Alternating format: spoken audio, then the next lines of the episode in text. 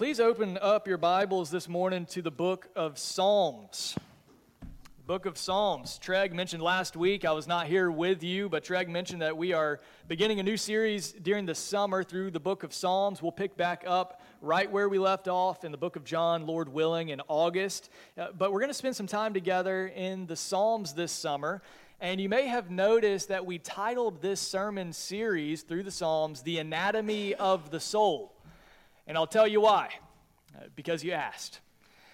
Uh, John Calvin, in his commentary on the Psalms, he says this He says, I have been accustomed to call this book, I think not inappropriately, an anatomy of all the parts of the soul. For there is not an emotion of which anyone can be conscious that is not here represented as in a mirror. Or rather, the Holy Spirit has here drawn to the life all the griefs, sorrows, fears, doubts, hopes, cares, perplexities.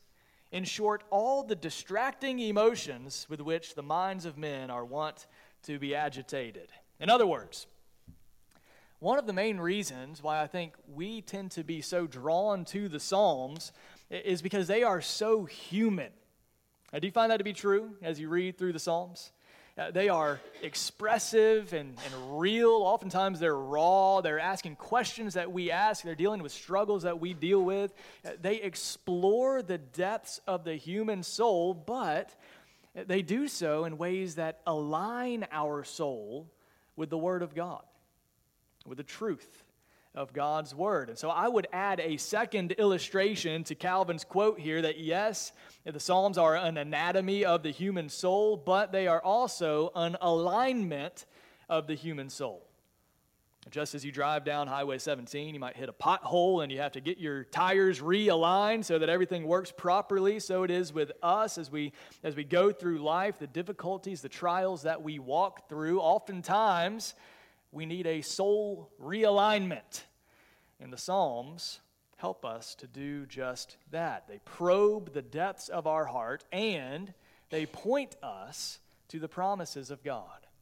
I think we'll see both of those functions here in our passage this morning on full display. So let's open up now. Uh, we're in Psalm chapter 2 this morning. Uh, lay your eyes there on God's word and follow along with me as I read. Why do the nations rage and the peoples plot in vain? The kings of the earth set themselves, and the rulers take counsel together against the Lord and his anointed, saying, Let us burst their bonds apart and cast away their cords from us. He who sits in the heavens laughs. The Lord holds them in derision. Then he will speak to them in his wrath and terrify them in his fury, saying, as for me, I have set my king on Zion, my holy hill. I will tell of the decree. The Lord said to me, You are my son. Today I have begotten you. Ask of me, and I will make the nations your heritage, and the ends of the earth your possession. You shall break them with a rod of iron and dash them in pieces like a potter's vessel. Now, therefore, O kings, be wise. Be warned, O rulers of the earth. Serve the Lord with fear and rejoice with trembling. Kiss the Son, lest he be angry and you perish in the way, for his wrath is quickly kindled. Blessed are all who take refuge in him. This is the word of God. Let's bow once more and ask him to bless the reading and the preaching of his word. Lord, we thank you again for the privilege of opening up this word, and now we ask again that you would move powerfully through the preaching of your word, we pray. In Christ's name, amen. I made a mistake this week. In preparation for this sermon, I, did something that I don't normally do, and I looked at the news. And I forced myself to read some of the headlines. Now, this is a dangerous thing, I know, for a pastor to do because I recognize that each one of you here before me in this room, you all have your own political leanings, your own political opinions. Uh, some of you share those, some of you disagree on those, and that's okay. I've made a promise to you before that I will not preach a political sermon from this pulpit, but this is a political text, uh, but maybe not in the way that you think. So I offer these observations without any commentary, without any agreeing, disagreeing, debating, taking sides whatsoever. I'll just tell you what I saw when I pulled up the news this week. You do with it what you will. I saw one former president indicted on over 30 criminal charges. I saw another current president facing articles of impeachment. I saw news of fatal shootings just this week in Tennessee and Texas, California, Maryland, and Ohio. I saw several articles for Pride Month here in the month of June advocating gender affirming care for trans youth and children. And I saw pictures of the Pride Progress flag flying front and center over the entrance of the White House of the United States of America. And all of that, obviously, is just our country here. Uh, I don't know how anybody keeps up with this stuff. When you zoom out of our mess and you see the mess that's going on throughout the rest of the world, uh, there are wars here and there. There are refugees fleeing their countries. There is corruption and chaos all over the map.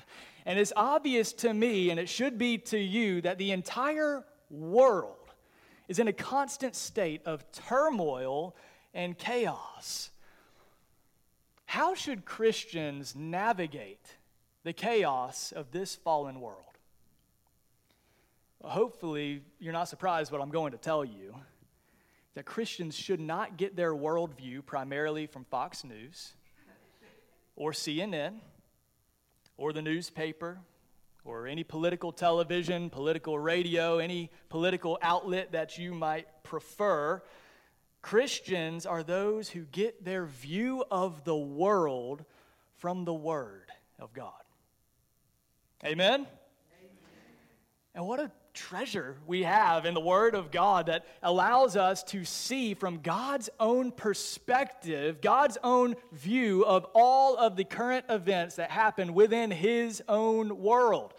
Psalm chapter 2, what we see this morning, Psalm chapter 2 gives us a lens through which to see the world and all the chaos in it from God's own perspective.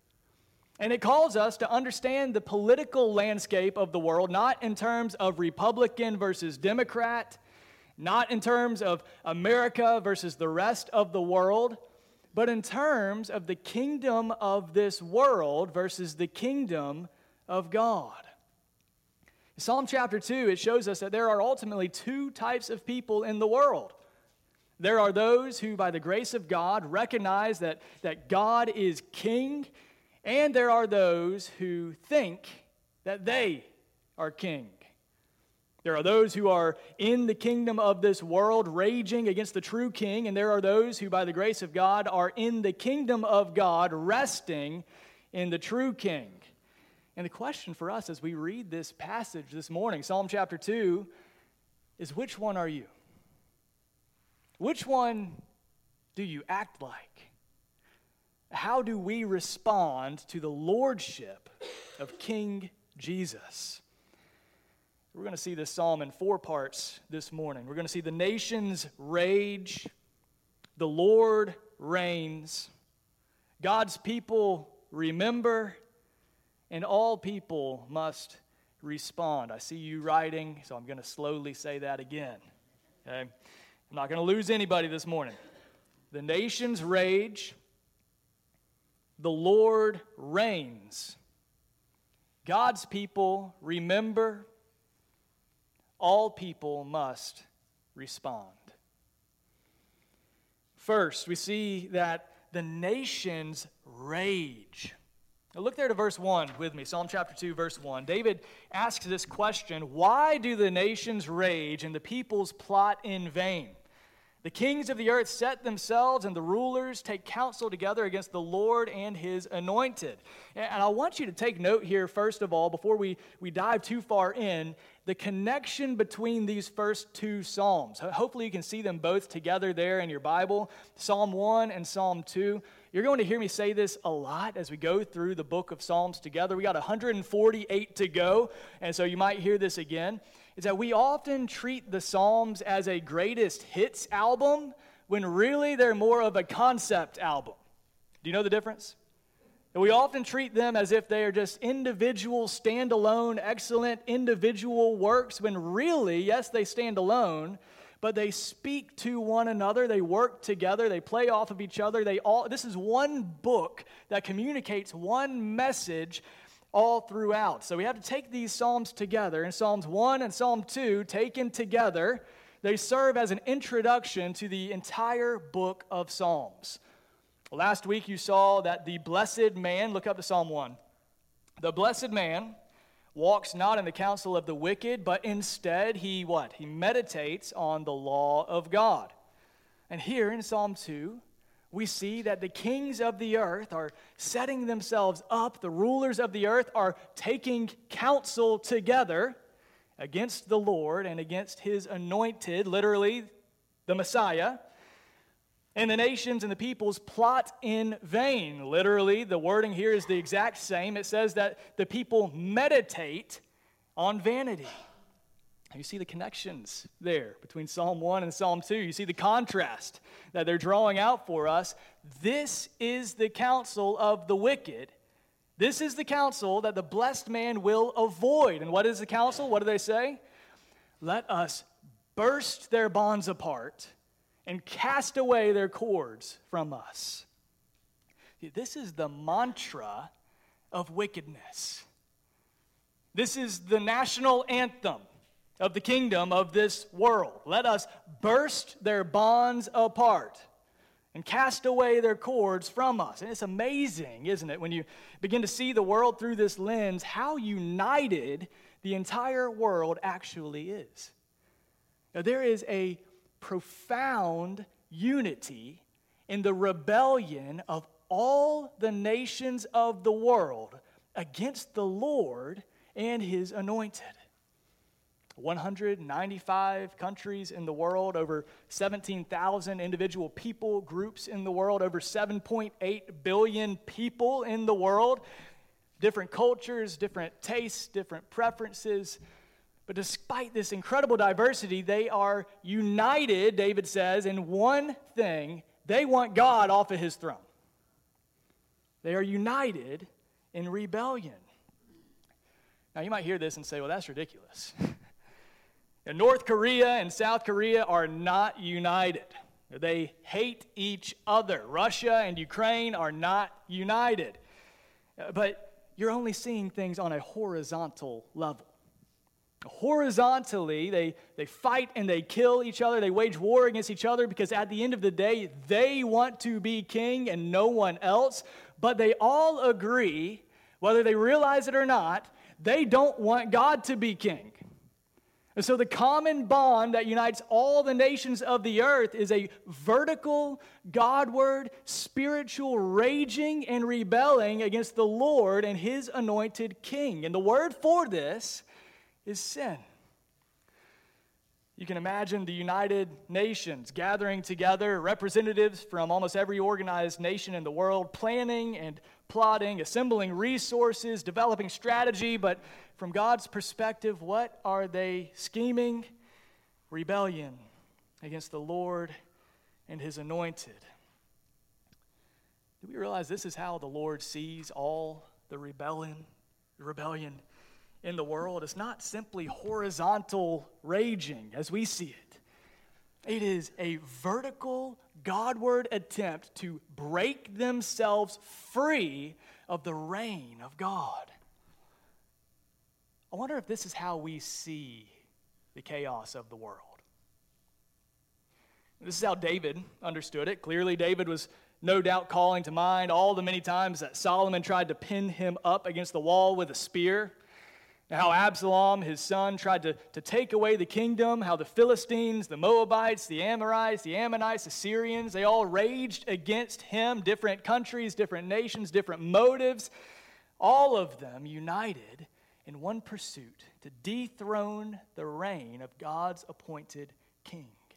He saw it not just horizontally as man against man, he understood it vertically as man against God and his appointed ruler. And I'm sad to say that in the past couple thousand years, I'm not sure much has changed.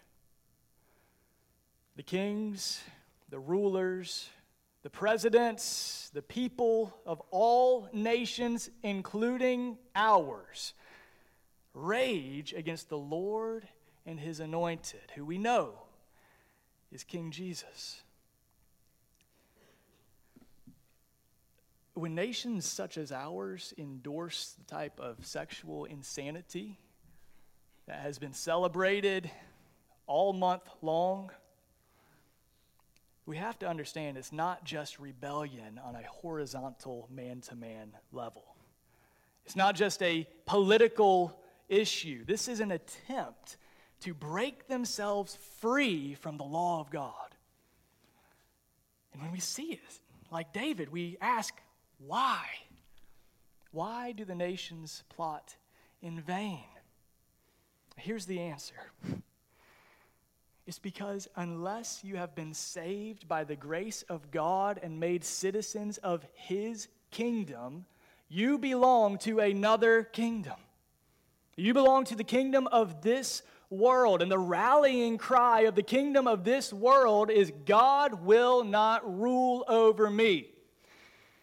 This is the essence of sin. And we know that every one of us used to be a part of this kingdom. Every single one of us used to be a part of this same rebellion against the Lord and His anointed. But, Christian, don't you know that you have been plucked out of belonging to this chaos? You're here, you still live in the middle of it, you see it every day, you're, you're interacting with it, you're engaging with it, but you no longer belong to it. If by the grace of God you have been saved through faith in Jesus Christ, if by the grace of God you bow the knee to King Jesus, do you know what that means? It means you no longer belong to the kingdom of this world. God has delivered you from the kingdom of darkness and transferred you now to the kingdom of his beloved Son. You know what this means? It means now you no longer primarily identify as an American citizen. You now identify as a citizen of the kingdom of God, who happens, just so happens, to live in this rebellious place called America, as an exile here, waiting for the true king. Now, your loyalty is not ultimately to any political party. Your loyalty is not ultimately to the Republican Party, It's not to the Democratic Party. Your hope for an end to the social raging in our nation is not for any human political candidate to come and do what only Christ can do. Your identity and your hope are entirely in a coming king and a coming kingdom. You realize you may be a citizen of America for a 100 years, max if you have a good long life, but if you are in Christ, you'll be a citizen of God's kingdom for all of eternity. Don't you think that ought to impact how we respond to the chaos around us? Don't you think that ought to impact how we think and engage, how we vote, how we react, how we talk about all the raging chaos in our nation? the nations rage against the Lord. But when we see the world from God's perspective, we'll see that all of this raging is in vain. Why? Because, second, the Lord reigns. The Lord reigns. Look there to verse 4. Here we see God's response to the rebellion of the world. Look what it says He who sits in heaven laughs. He laughs. The Lord holds them in derision. You know, I had to look up that word just to be sure I, I knew exactly what it meant. It means it's a mockery, it's a joke.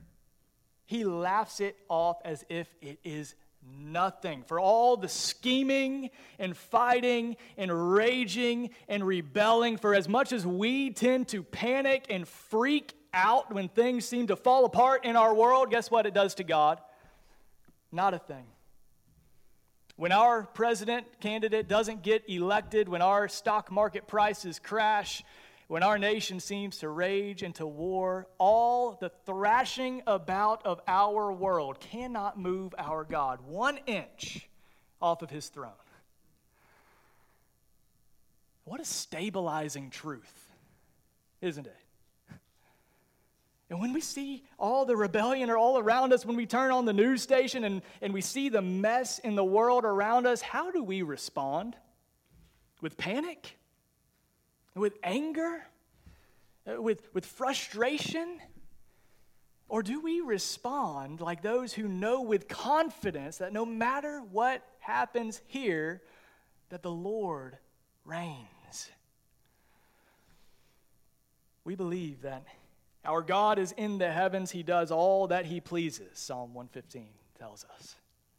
And we believe that the earth is the Lord's and the fullness thereof, as Psalm 24 tells us. And do you see the irony here? Do you see the reason why God laughs at the rebellion of the world? It doesn't seem too funny to me, but uh, do you see the reason why God is laughing?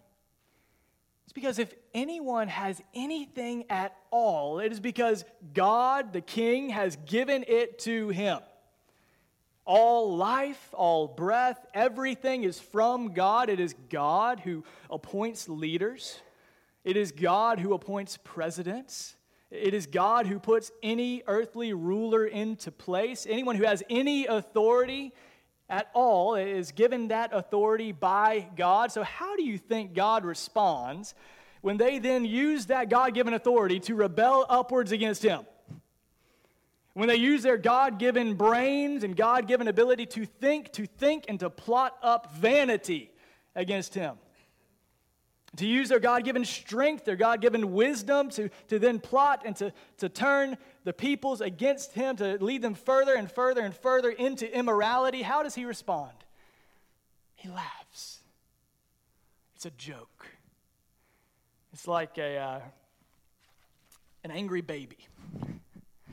Maybe you remember these days. Changing a baby's diaper, baby's upset at you Baby's kicking and screaming and crying, doing everything he can to let you know he's not happy. And in his rage, he might kick that diaper back up at you. It hits you in the hand. What does it do to you? Not a thing.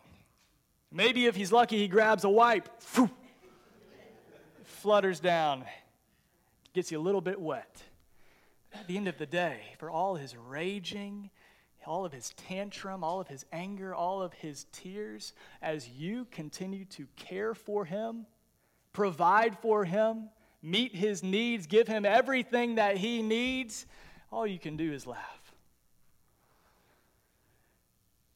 But that time of laughing, we see there in verse 5, it will not last forever. Look how quickly the tone changes here from verse 4 to verse 5. Verse 4, God is laughing at their rebellion. Then, verse 5, he lets us know that the time for laughing will soon be done. Then he will speak to them in his wrath and terrify them in his fury, saying, You can do whatever you like, uh, you can appoint whatever leader that you want. As for me, I have set my king on Zion, my holy hill. You see, the kingdom of God is not a democracy, it's a theocracy.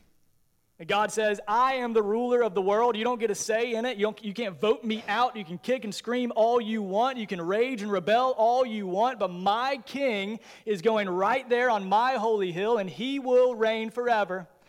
And when the kings of this earth lay eyes on him, then they will know that all of their raging and rebelling was in vain. I watched a video of a Mike Tyson fight this week. Y'all ever seen this man fight? I don't know why anyone would want to get in the ring with Mike Tyson. He was fighting Mike, Mitch Green. And Mitch Green came out swinging with both fists, just running wild around the ring, trying his best. And you can, if you slow it down, see Mike Tyson smile. He smirks dodges beneath another punch, dodges beneath another punch. He's toying with them, laughs. He can't catch him. But then the moment comes when Mike Tyson stops smiling and he decides he's going to put an end to the fight. I don't have to tell you how that fight ended. I don't have to tell you how this fight will end. It's not a fight. The raging and the rebelling of all the world. All the world is engaged in a pointless, vain, empty fight against the Almighty King of Kings. And when he decides that he's had enough, he will put an end to it. Our confidence, Christian, in the face of all the wild rebellion of this present age is that no matter what happens, our God is on his throne. And the day will come when he will return and will address every attempt to dethrone him. But what do we do as we wait? What do Christians do as we wait for that day? We do as David does here in verses 7 through 9. We remember. We remember the promises of God. The nations rage, the Lord reigns. And third, God's people remember God's promises. Look there to verse 7. Where does David turn when he's faced with the wickedness of his day? he recites the promises of God. He says, I will tell of the decree. The Lord said to me, You are my son. Today I have begotten you. Ask of me, and I will make the nations your heritage, and the ends of the earth your possession. You shall break them with a rod of iron and dash them in pieces like a potter's vessel. He's remembering the promises that God has made him. This decree, this covenant God had promised David in 2 Samuel chapter 7. You can mark that down for later. 2 Samuel chapter 7 that a king would come from his line. And that God would single handedly make it so that he would establish the throne of this kingdom forever. This was David's hope. It is the hope of all of Israel. They were longing for this ruling king, and ultimately, it's all of our hope. Uh, this was a promise of a forever king from the line of David who will come to reign and to rule. This was David's confidence. This is what rooted him when all the world around him was, was tossing and turning and raging. And so it is with us, Christian. The only way to persevere through the chaos of this world is to cling to the promises of God. And as David looked forward with wonder, wondering, believing, trusting, but wondering about these promises of God, who will this king be? We look backwards, believing and trusting with confidence that all the promises of God are fulfilled in Jesus Christ, the Son of David. Don't you love living on this side of the cross? with a finished Bible in hand that helps us understand these Psalms in light of the Messiah, Jesus Christ. I, want you to see two places in the book of Acts. Two places where the apostles they show us Christ in Psalm chapter 2. First Acts chapter 4 and then Acts chapter 13. So Acts chapter 4. The passage that was read for us earlier this morning he says, Sovereign Lord, who made the heaven and the earth and the sea and everything in them, who through the mouth of our father David, your servant, said by the Holy Spirit, Why did the nations rage and the peoples plot in vain? The kings of the earth set themselves, and the rulers were gathered together against the Lord and his anointed. For truly in this city there were gathered together against your holy servant Jesus, whom you appointed both Herod and Pontius Pilate, along with the Gentiles and the peoples of Israel, to do whatever your hand and your plan had predestined to take place. See, the apostles read Psalm 2, and they understood that the raging of the nations against the Lord and against his Messiah was most clearly seen in the crucifixion of the King, Jesus Christ. They, they raged against the Lord's anointed. They fought against him. His words went over them like ropes, like cords, and they tried and tried and tried to burst themselves free. And when they finally had enough, they killed him. But Acts chapter 13 tells us that all of it was in vain. All of it was in vain. Acts chapter 13. And though they found in him no, no guilt worthy of death, they asked Pilate to have him executed. And when they had carried out all that was written of him, they took him down from the tree and laid him in a tomb. But God raised him from the dead. And for many days he appeared to those who had come up with him from Galilee to Jerusalem, who are now witnesses to the people. And we bring you the good news that what God promised to the fathers, this he has fulfilled to us, their children, by raising Jesus. As also it is written in the second psalm, You are my son, today I have begotten you. Let's put it all together here, okay? The, Jesus endured the raging of the nations. He took their best shot but all of it was in vain. He rose to prove that all of God's promises are true in Him. We read these promises in Psalm chapter 2 in light of Jesus Christ. God decrees, Jesus, you are my son. Today I have begotten you. Adam was the son of God, but he failed. Israel was called the son of God, but they failed. King Jesus is the true and better Adam. King Jesus is the true and better Israel. King Jesus is, is the true and perfect Son of God. And in him, under his reign, you and I can be called sons and daughters of God. That's the promise to us in Christ. God decrees the nations are the heritage of Christ, the ends of the earth are his possession. All of it is his.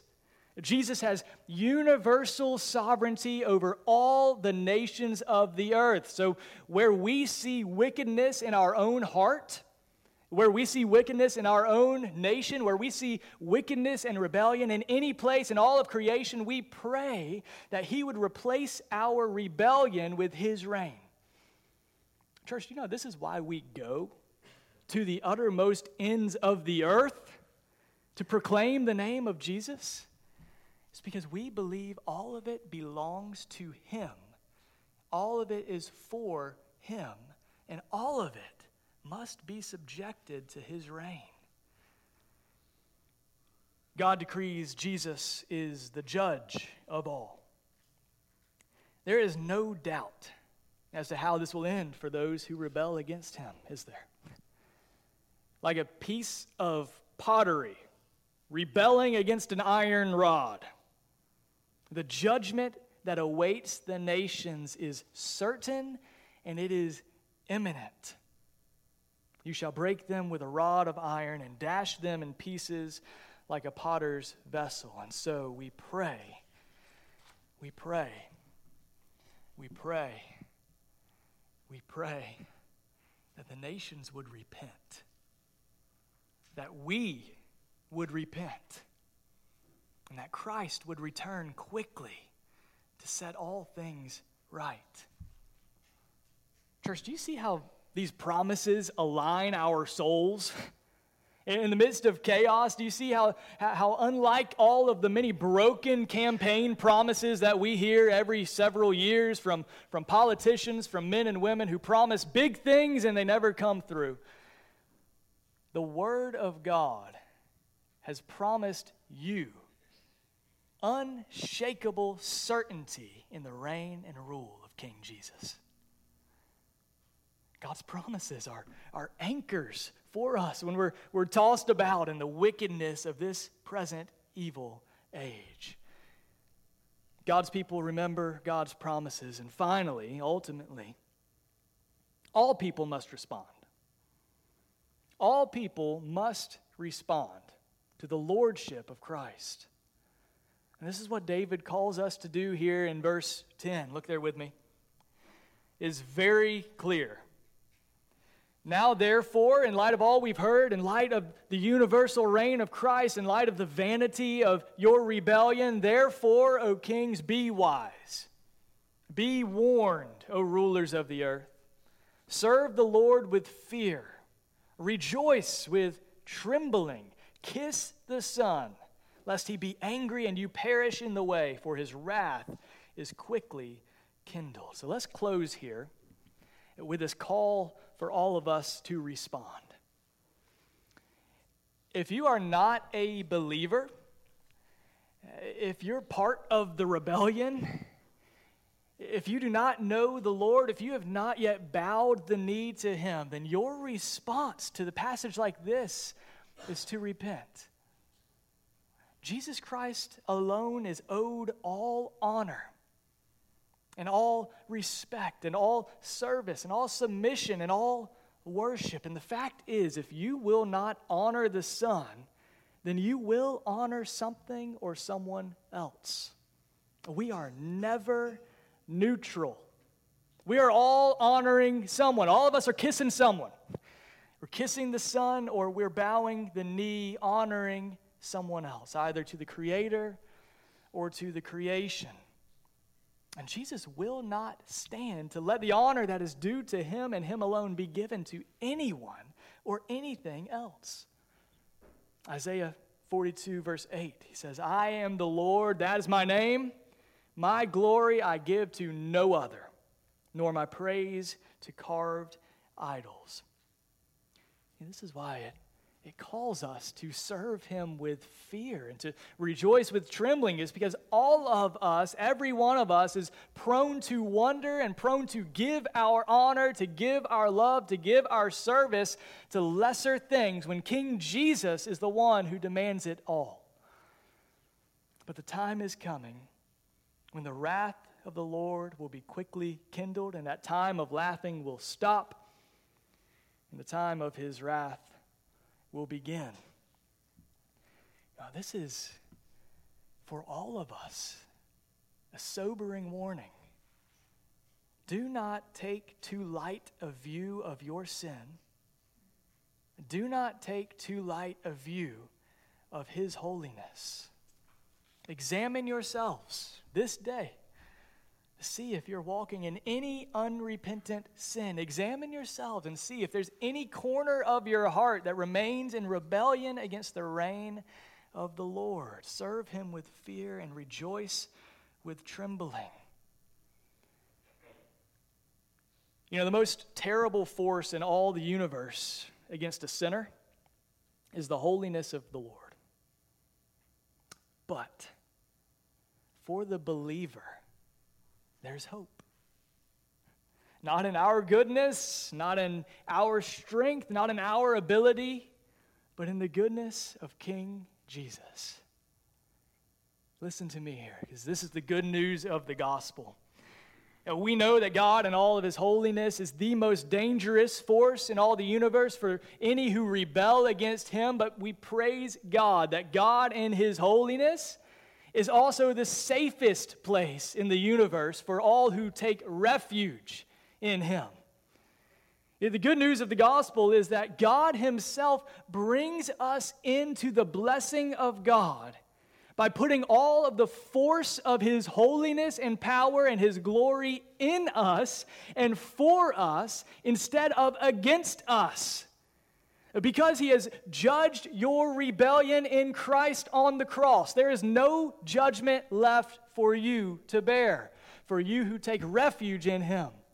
And so we look forward to the day of his return, not with fear, not with anxiety, but with eagerness, because we know by the grace of God we could never be more safe than in the presence of our King.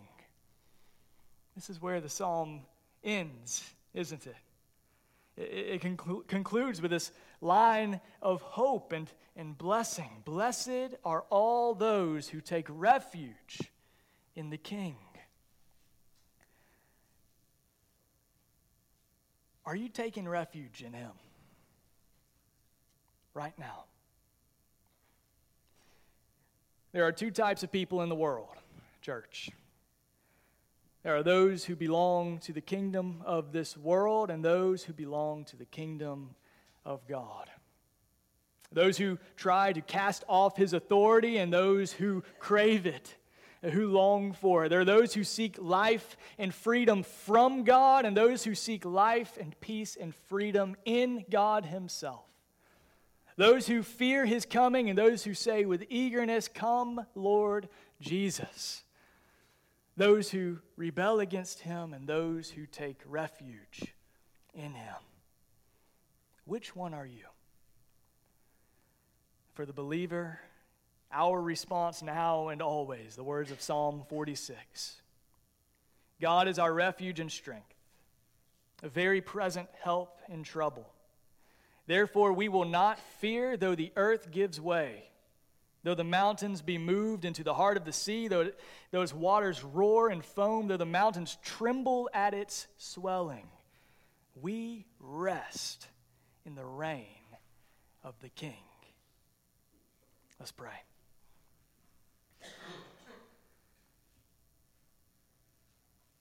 God, we thank you for this unshakable certainty that despite the chaos all around us, Lord, this is our hope that the Lord Jesus reigns and rules over all. And that if we know him by faith, if you've brought us into his kingdom, Lord, we have nothing to fear. There's nothing but goodness and mercy that follows us all the day of our life, and we will dwell in the house of our Lord forever. That's our hope. And we pray that you would deepen our trust, deepen our confidence in the reign of King Jesus. We ask in Christ's name. Amen.